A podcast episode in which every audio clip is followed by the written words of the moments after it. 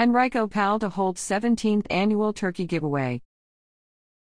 The Henrico Police Athletic League will hold its annual Thanksgiving turkey giveaway November 18th at 10 a.m. at the HPAL Office, 2401 Hartman Street. This year, Henrico PAL's goal is to deliver 500 Thanksgiving turkeys and fixing boxes to Henrico and Richmond area families identified by Henrico County Social Services, Mental Health Schools, Henrico County Police Division, and other agencies throughout the Richmond metropolitan area. Currently sponsored by the Walmart Foundation and West End Assembly of God, the giveaway also welcomes donations from the community.